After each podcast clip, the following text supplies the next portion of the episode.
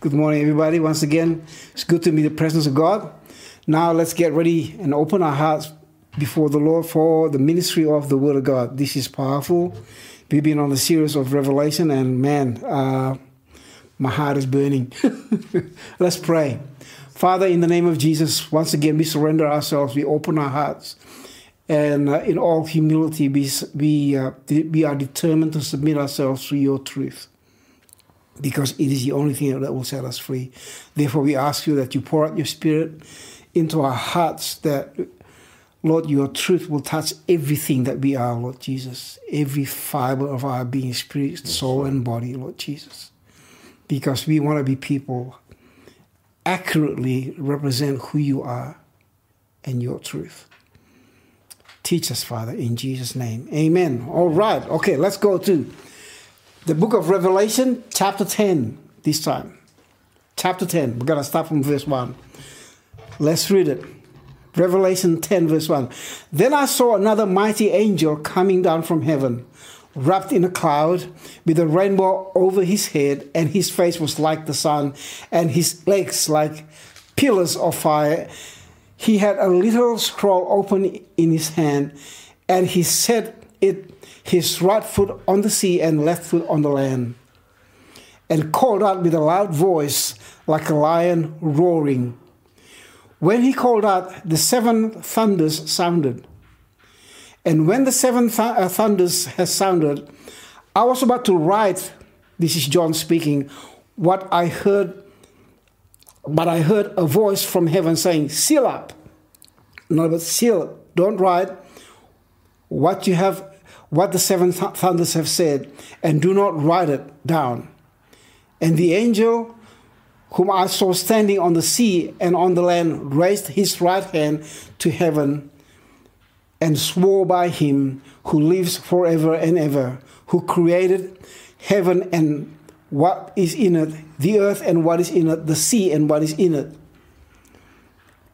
that there would be no more delay. Verse 7 but that in the days of the trumpet call, in the days of the trumpet call to be sounded by the seventh angel, so that the, the mystery of God will be fulfilled, just as he announced to his servants, the prophets. And verse 8 Then the voice that I heard from heaven spoke to me again, saying, Go, take the scroll that is open in the hand of the angel who is standing on the sea and on the land. So I went to the angel and told him to give me the little scroll. And he said to me, Take and eat it. It will make your stomach sour, but in your mouth it will be sweet as honey. When I read that, I thought, gee, even heaven serve Chinese cuisine here, sweet and you know, sweet and sour, you know, Chinese food. and uh, then I took the little scroll from the hand of the angel and ate it. It was sweet as honey in my mouth, but when I had eaten it, my stomach was made sour. Now listen to this, verse 11.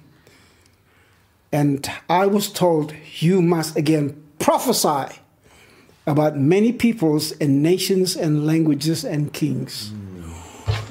Whoa. I can feel the scripture here. So let's just introduction. This is like the 17th sermon, I think, from the book of Revelation. And from the beginning, we talk about the book of Revelation. It's about the revelation of Jesus and the triumph of the church. So there are the two main themes, all right? But there's another theme which I would call sub theme, which is the judgment of God on earth, okay? And the reason for it being the sub theme, even though this theme of judgment takes pretty much 60% of the whole book of Revelation. I call it sub theme because even the judgment of God reflects who God really is, reflects the character of God, and describes the character of God. In that his judgment is not vindictive but redemptive. Mm. Mm. Okay? Let, let me say that again. The judgment of God, if you don't get anything else, it's redemptive, not vindictive. All right? And before going further into this discussion of judgment in, in, in this book of Revelation, we need to answer the question, okay, that so many people ask, you know, I've seen in, in various ways people ask this question, which is how could God be loving and at the same time be wrathful, you know, at the same time be wrathful? Fair question. From human perspective, that is. God is loving and wrathful. First, we need to understand, okay, that the Almighty God is all love, just, and holy. Okay, the, these descriptions and characteristic of God, who is love, just, and holy, they are inseparable. The, it means that whatever our human understanding of what love is, the scripture shows that God doesn't express his love at the expense of, but in the context of his righteousness and his holiness. Mm-hmm. All right? He, ex- he doesn't express his love at the expense of, but in the context of his righteousness and holiness. Now, to further answer the, about this question, we need to look what the scripture, which is a scripture, is the revelation of God, what the, the authority of the revelation of who God is, what the scripture says about the love of God. Okay, let's just for example, you know, we always talk about the gospel, you know, the, the gospel, and uh, anybody who who have some sort of understanding of what Christianity is all about would say that the gospel is the good news about the love of God. That is true. But I want to point you to the scripture, what Paul says about the gospel, okay? Let's read what Paul says about this gospel the famous uh, statement of Paul about this gospel in Romans chapter 1, verse 16. Paul made a statement, and this statement is he said, he began with this, with this saying, I am not ashamed of the gospel. I love that. Why?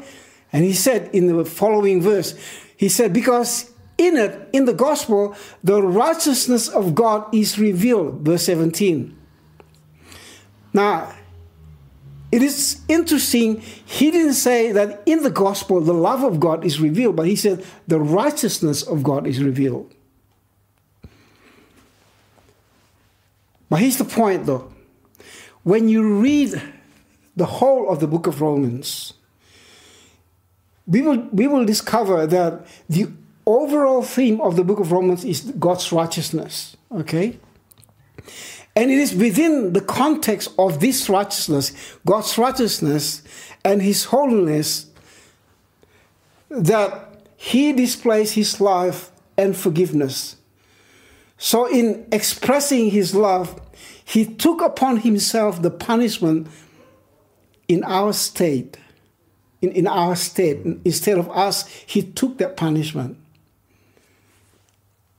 okay, through obviously through the death of his son.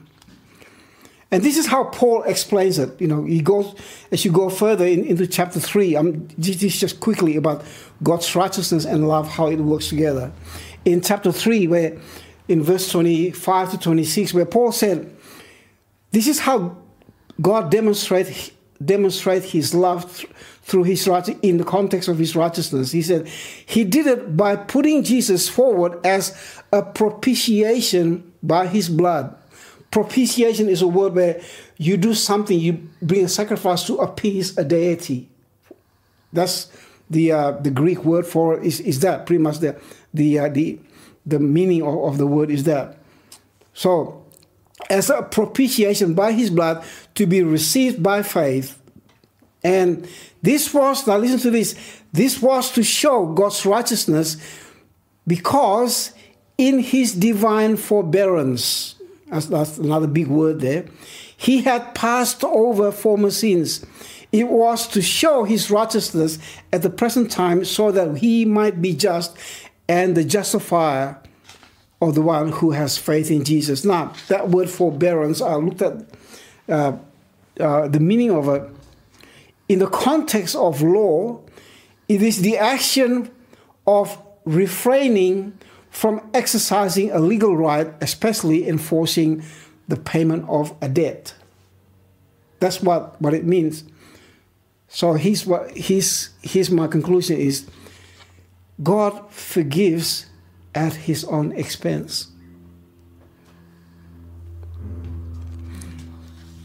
So once again, he doesn't express his love at the expense of, but in the context of his righteousness and holiness. May I add, may, may I add neither does God execute his justice, justice at the expense of his love. You can't separate those things, all right? So, before going further in, into uh, Revelation, let's uh, let's just uh, I'm just gonna say a word of of caution here. When we read the book of Revelation, we will read all these all these crazy things that that are happening in the world, the cosmic disruption in the Revelation as God's judgment. Okay, but when you read that, this is my word of caution in, in that you we cannot then take that and and and we should not and cannot be led by in believing that every natural disaster like fire, drought, and flood, and all those things in the world that is happening now or in the future is the result of God's judgment for a, a particular sin. It's not. The reason why, because let me, let me explain this. The cycle of disorder in creation happened the day Abraham and Eve fell from sin into sin. It happened then. The cycle then happened in that way. So, what began as in Genesis chapter 1, where it says, God saw all that He has made, and it was very good in Genesis chapter 1, verse 31. After the sin, it, it became to curse is the ground because of you, uh, Adam, chapter 3, verse 17. All that, yet with the as I read the the uh, the, uh, the book of Revelation, God did that with the anticipation of the new heaven and new earth in Revelation chapter 21, verse 1. So uh, that's the biblical anticipation of the creation. All right, so let's go back to Revelation. The judgment in Revelation is presented in a three part series of sevenfold visions. Okay, vision. Okay, three part series of a sevenfold vision known as the seals, the trumpets, and the bowls. Okay? Now, scholars, uh, I just want to repeat what I said last, uh, last time I spoke. Scholars claim that it is questionable to read the judgment expressed in the opening of the seals, trumpets, and bowls as a chronological map of history before the end but rather they, they, they are prob- probably images of the kinds of judgment that character, characterized that time, the time of the, the book was written, arranged, arranged in the sequence in which John saw them. In other words, when you see the writing of John, he repeatedly said, after this, after this. Now, that statement does, doesn't mean after this thing happened, then this will happen. What he's saying is, it's all a bunch of visions that he saw. After I saw that, then I saw that, and after I saw that, then I saw that. Okay? So that's, and all the judgments that, that are written happened at that time in history. And they are pi- pictured and illustrated with the ultimate end time as the backdrop. So, you know, the purpose is to give the church at that time the ultimate hope and ultimate future. Hope for the future. Like I said, the best way of looking for all these prophetic images is like you know the seals, trumpets, and bowls. It's like driving on a country road and seeing various scenes in the mountains and, and the forests in the distance, where in the distance they look like they're standing right next to, to, to each other, and yet when you drive when you arrive at, the, at that spot, you can see that the, those mountains are actually miles apart. So that's pretty much how you, you know, that's the imagery that, that is presented in the book of Revelation. So, uh, so all these, these things presented for that time with the ultimate end time as the backdrop, you know. So, uh, some of the scholars' uh, perspectives, then, they, they, you know, I'm going to present three of them here. One said, This means that the visions of seals, trumpets, and bowls is just a way of showing intensification of divine wrath. And another scholar would say, one series telescoping to the next. In other words, the seals summarize what is unfold in the trumpet series, and so on. And also another, another scholar said, the vision circles offer different theological perspective on the same situation. Anyway, let's go back to our passage, okay? Last time I spoke, we, we tackled the, uh, the interlude that occurs between the sixth seal and the seventh seal, which talks about what John heard about the 144,000 people of the tribes of Israel and the innumerable multitudes that he saw. Okay, you can listen to that uh, if you want to know more about it. But this morning, our passage is in the context of the trumpet judgment. So last week was in the context of the seals judgment, now the trumpets judgment. And to be more specific, our passage also is part of the interlude of this trumpet judgment. The interlude between the sixth to the seventh trumpet. Okay? The sixth and the seventh trumpet. And the passage that we read before, now verse 1 and verse 3, it's recorded where John, John heard or John saw the heavenly being. You know, the description, obviously, the, the, of the heavenly being similar to what he saw uh, in, in chapter 1. However, it's, it's not Jesus. It's, it seems to, to be to present a powerful angel whose, whose foot is one on, on, on the earth and one on the sea. Can you, can you imagine how tall this angel is? and uh, yeah, and then not only what he saw, but also he heard heavenly voice, voices from heaven, the roaring voice of a roaring lion and roaring thunders in, uh, in verse 3 and verse 4. And then the, the other voice is a, a voice from heaven forbidding John for, from writing what he heard. And the voice said, Seal up, don't, don't write what you, what you heard. And I asked the question, why? You know, why is that? You know, no one, no one has the answer. No scholar comments about that. But uh, my but my, uh, my conclusion is this the reason God wanted, wanted uh, this voice from heaven, wanted John to seal up, not to write down what he heard, because God wanted to focus John on the next thing, which is to eat the scroll that was held by the angel in verse mm-hmm. 8 to 10. It's like, forget that. This is what I want you to do. Eat that, all right? mm-hmm. So, now in verse 11 here. As I read this, this thing, it's, it's, obvious that the purpose of eating the scroll is so that John could prophesy. If you read the, the, the uh, verse 11 here. Now, I was reading that before I even, obviously, when you read the Bible, you, you almost connect one, one yeah. thing. Okay, this is where cross reference you. Yeah. As I read this thing, what, how God told John to eat the scroll, it took me back to another prophet in the Old Testament called Ezekiel, where God told Ezekiel exactly the same thing, pretty much word for word, which is Ezekiel chapter 3, verse 1, where the commission given to, to, to Ezekiel, let's read, read this, right? It's in uh, Ezekiel chapter 3, verse, we begin from chapter, uh, uh in chapter 3, begin from verse 1.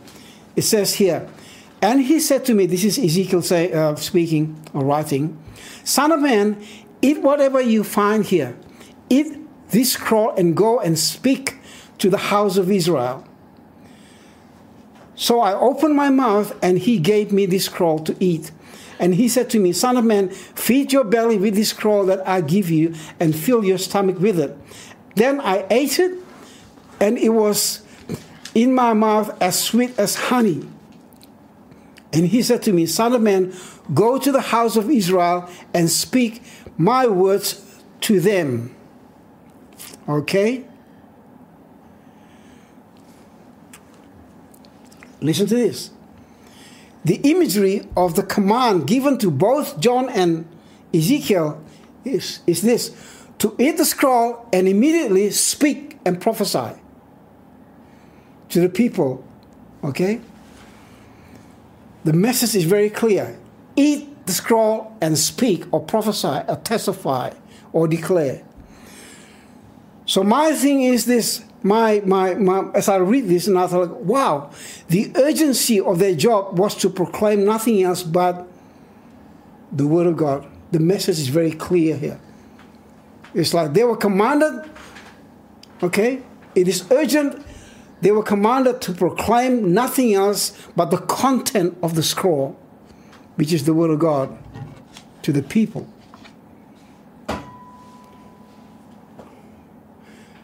And I believe, but you know, for Christians to be effective witness, proclaimer, and whatever you call it, prophesy or declare, we need to have a good diet of the Word of God. Mm-hmm.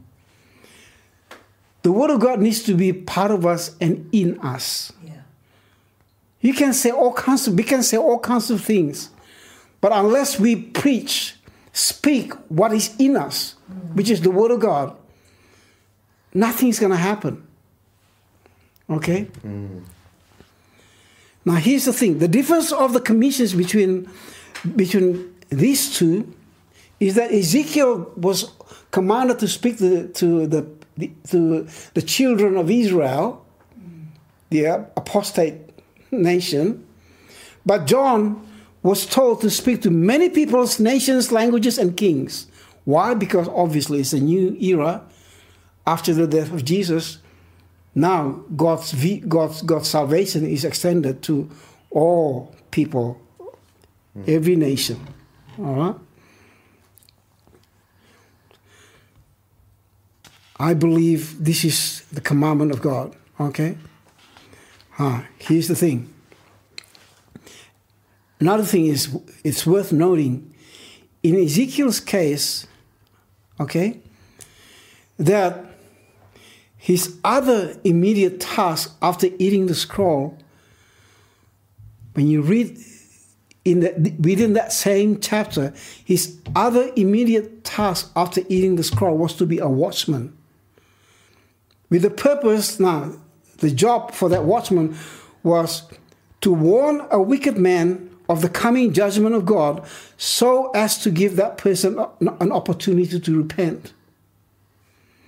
A failure now, if you read that Ezekiel chapter 3 about being a watchman here, and it says there pretty much a failure of a watchman to give warning would mean that the man, that man to be warned, would die in his sin, yet God would hold the watchman accountable for the weakest man's blood. Mm-hmm. That's pretty severe, isn't it? That's our job. so this passage that we read, okay, that what, what John wrote concerning Ezekiel, what John wrote, which which actually alluding to to uh, to Ezekiel's commission.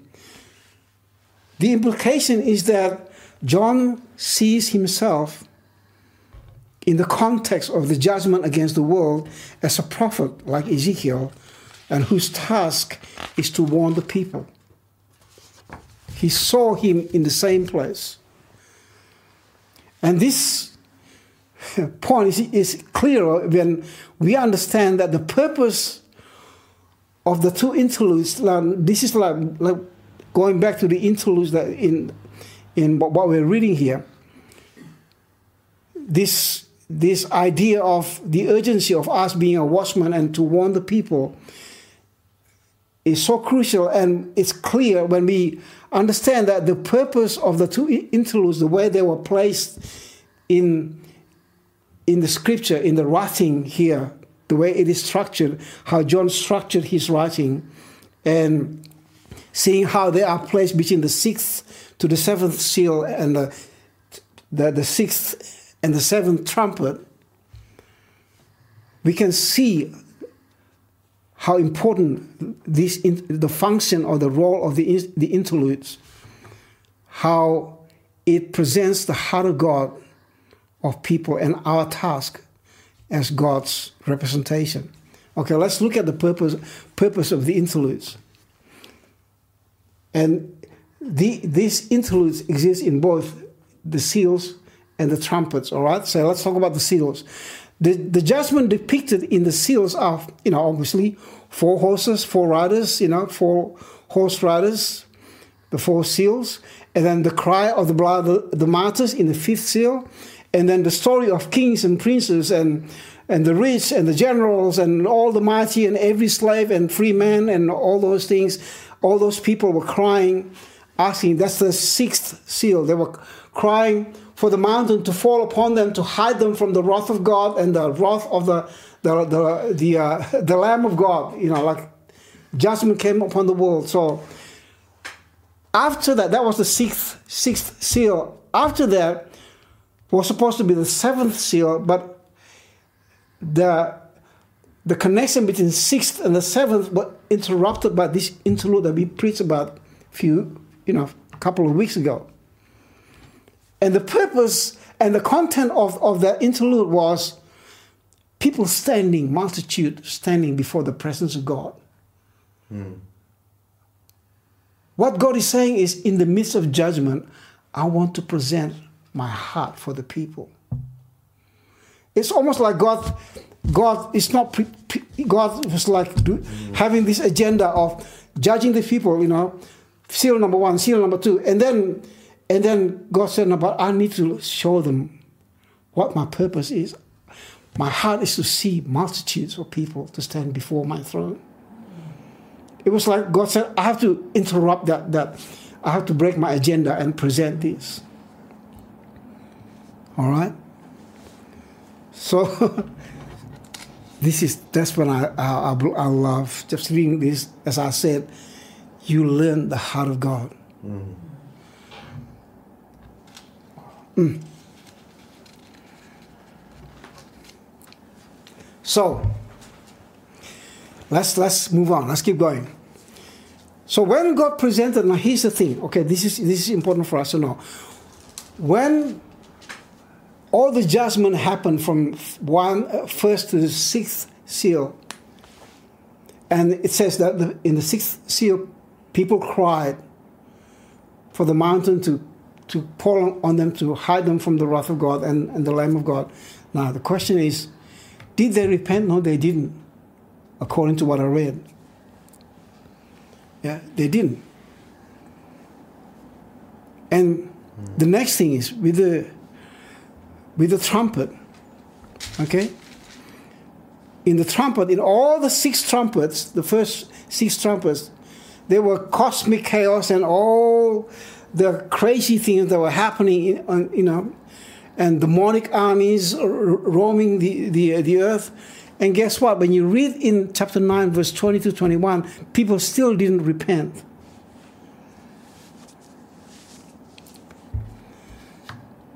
That's when the interlude came in chapter 10. This is the nature of God. Okay, as we as we read about the five uh, the, the fifth trumpet, it says, God allowed the unsealed people who worship demonic powers to be tormented. You know, this is in chapter ten, verse five, to be tormented by the uh, by those powers. At the same time, God does not allow demonic powers to uh, the free reign. As a matter of fact, He gave a limitation. They can inflict the pain on the people, but are not permitted to kill them, and they can operate only for a, a specified time, and in that chapter 9, verse 5, only for five months. Okay? It is when I read that, it is, it's like there is a divine restraint on God's part which allows the ungodly to live on for as long as they do, with the possibility of maybe at some point they might repent. And once again, God at that point breaks the series of judgment. I believe first to awaken the wicked. Maybe they might repent because the judgment of God is just that to awaken the wicked. Yeah. Maybe it's, if they live long enough, they might just repent. But according to, to the, uh, the story that I read up to that point, they didn't. So, guess what? The other group of people that God wants to awaken is His people. Yeah. To do what? To testify. That's why awesome. He gave that vision to John. He said, Eat the scroll and prophesy.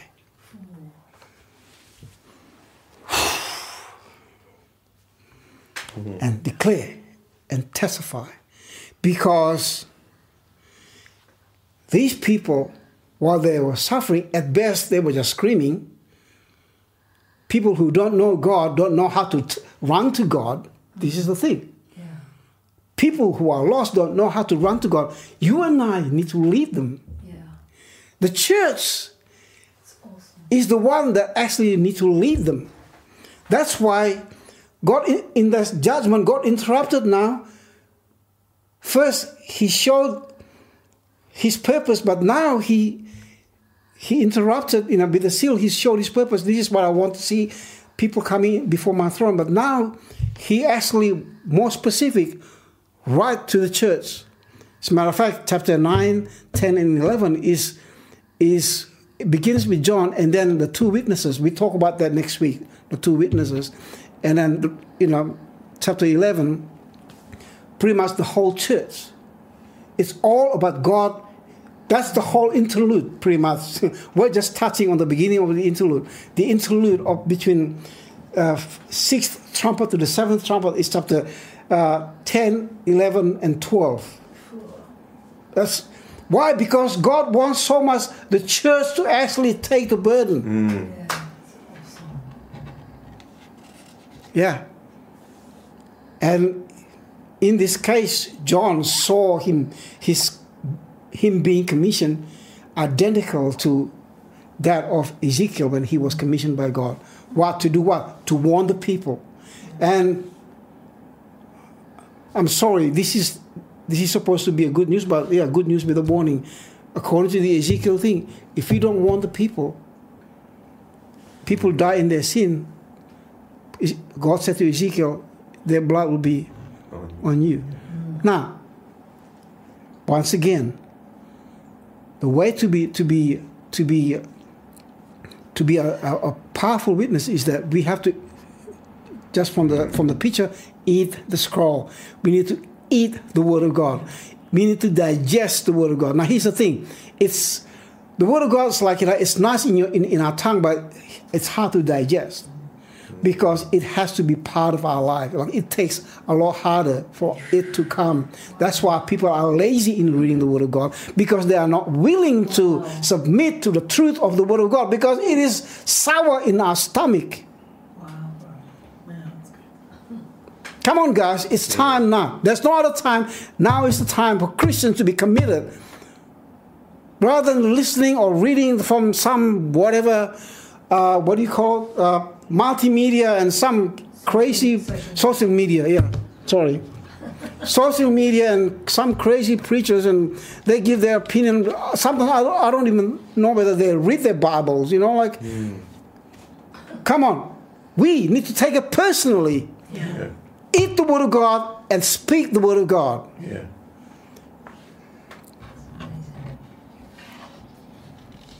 Whew. So God broke the cycle of judgment just to awaken people.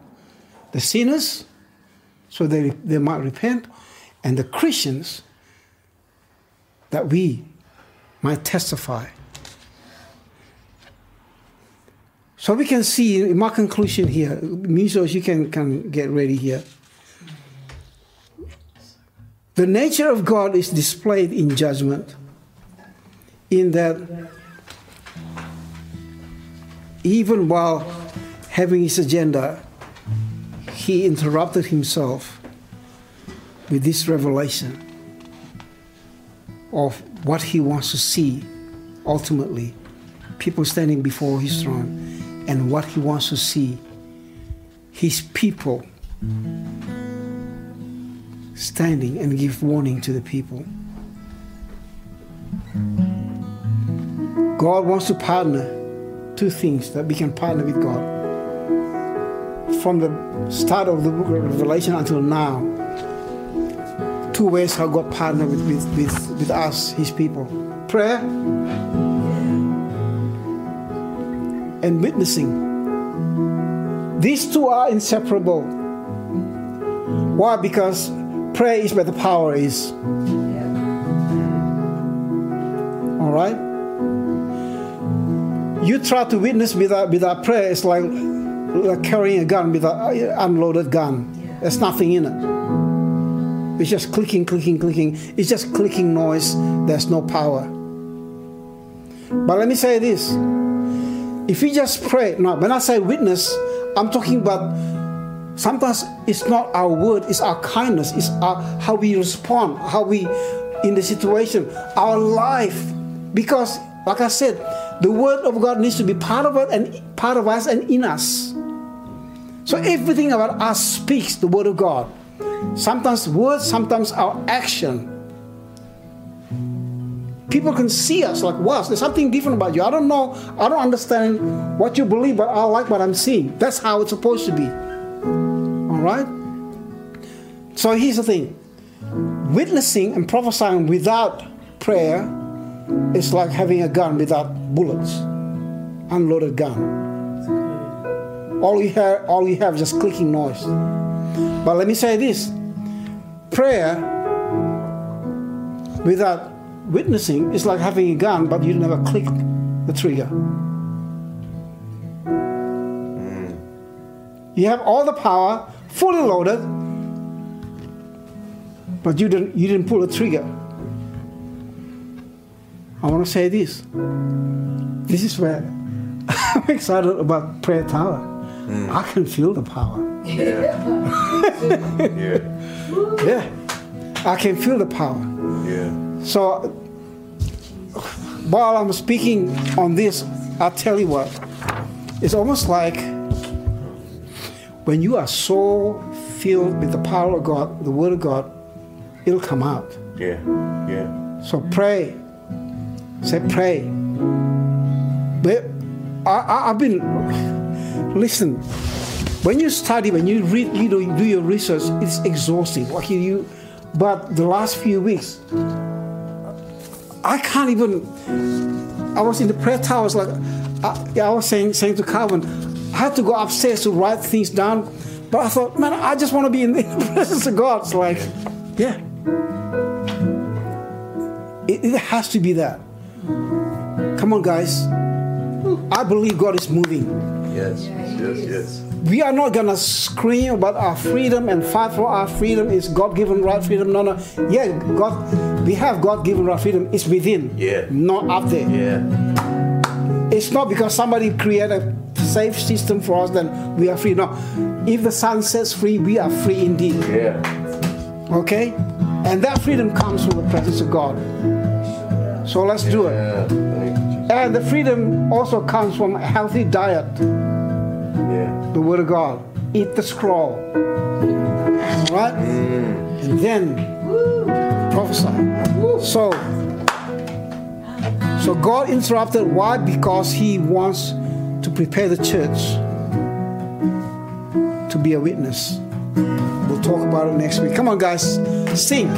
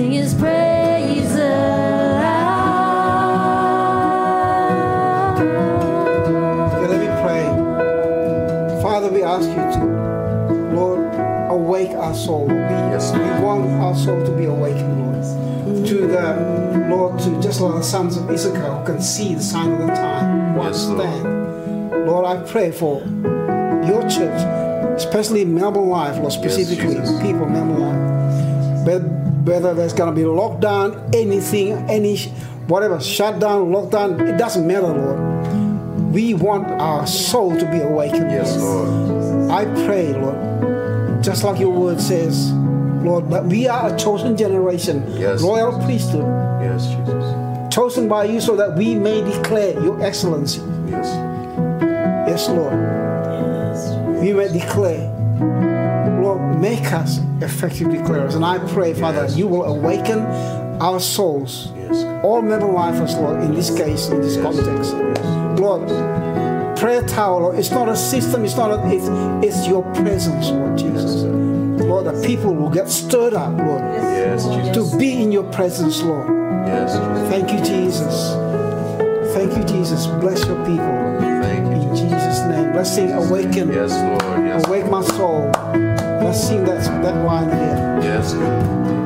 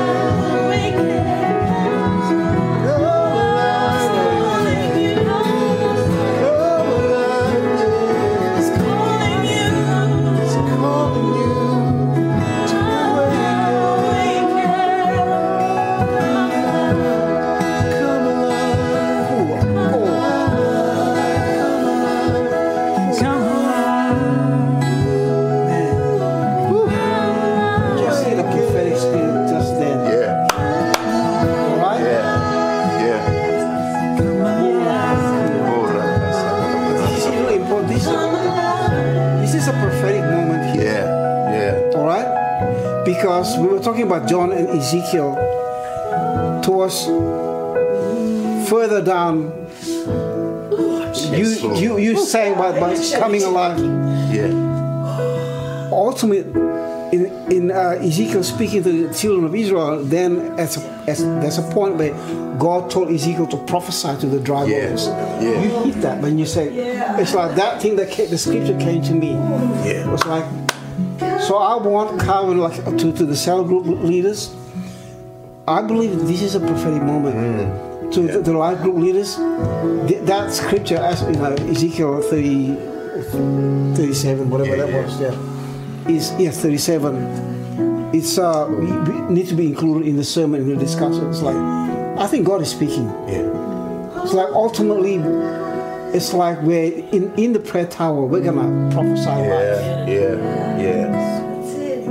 to the dry bones. Yeah. It's like because that scenario gives gives a, a picture of creation. You know how the sinews and the muscles come together, Yeah. but he was still a dead man. Yeah. It was almost like the, the history of the story of the creation of Adam. Yeah. But the difference between creation, the creation of Adam and the time of Ezekiel, God did it all in creation, but in the time of Ezekiel, God withdrew and He said, "You do it." Yeah. So I believe there's a pro- prophetic moment now. God said, God said to, to, to us from this thing, I believe, Yeah. God sort of held back. That's why the interlude is, God said, no, no, no, I'm going to hold back you church. Ooh, prophesy. Yeah. He's been waiting for us. Yeah, Yeah. you church, you step ahead. Yeah. Just like in Ezekiel. God could have done it to bring life into the into the because God Yeah. breathed right in, Yeah. in Genesis. God breathed into into the dead bone uh, to, Yeah. to dead thing became a living being. But in Ezekiel time, God withheld Himself. Ezekiel was the one. Now Yeah. the church, Us. It's out. man, Us. I wish Yeah. I wish I had that sermon. Yeah. Yeah. Wait, Yeah. it's still going. Oh. It's still going. It's Oh, It's powerful. oh my goodness, that's it. Thank you, Jesus. Oh. Huh? Do you want to sing it one more time? Yes, sing, yes. It's still going. Thank you, Jesus. Thank you. Jesus. Ooh, la patacala, bate. Let them wash their hands on their own hearts. Yes, yes, yes. Come alive, come alive. Yeah.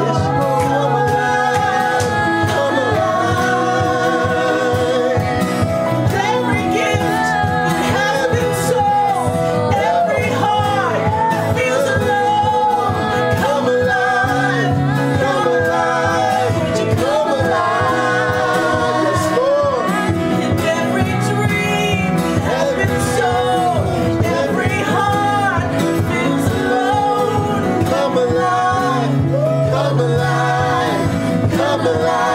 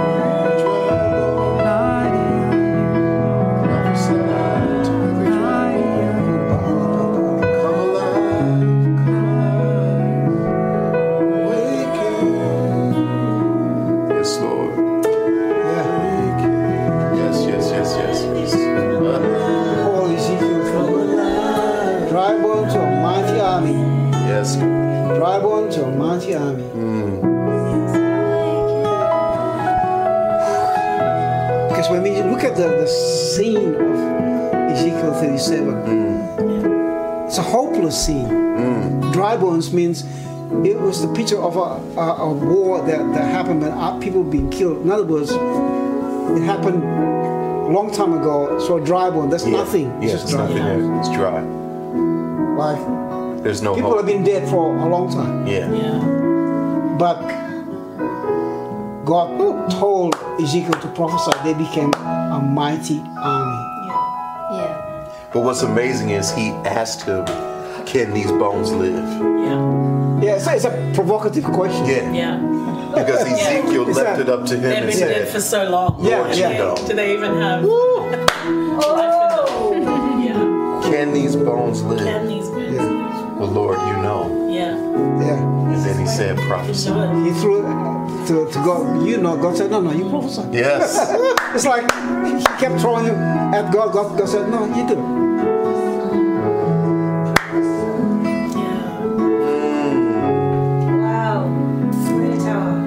Yeah. Yeah. Yeah. Yeah. Because it's in that part of, towards the later part of Ezekiel was when the promise of God will give a new heart, new, you know, Yeah. because it's all in the era, the, the scene of the era of the new covenant, you see? Yeah. Yeah. Ooh, la pataka. Yeah. Yes, Jesus. And that's why the angel said to, to John, eat the book and prophesy. Yeah. Yeah. The same commission. Eat the scroll and prophesy. Yeah.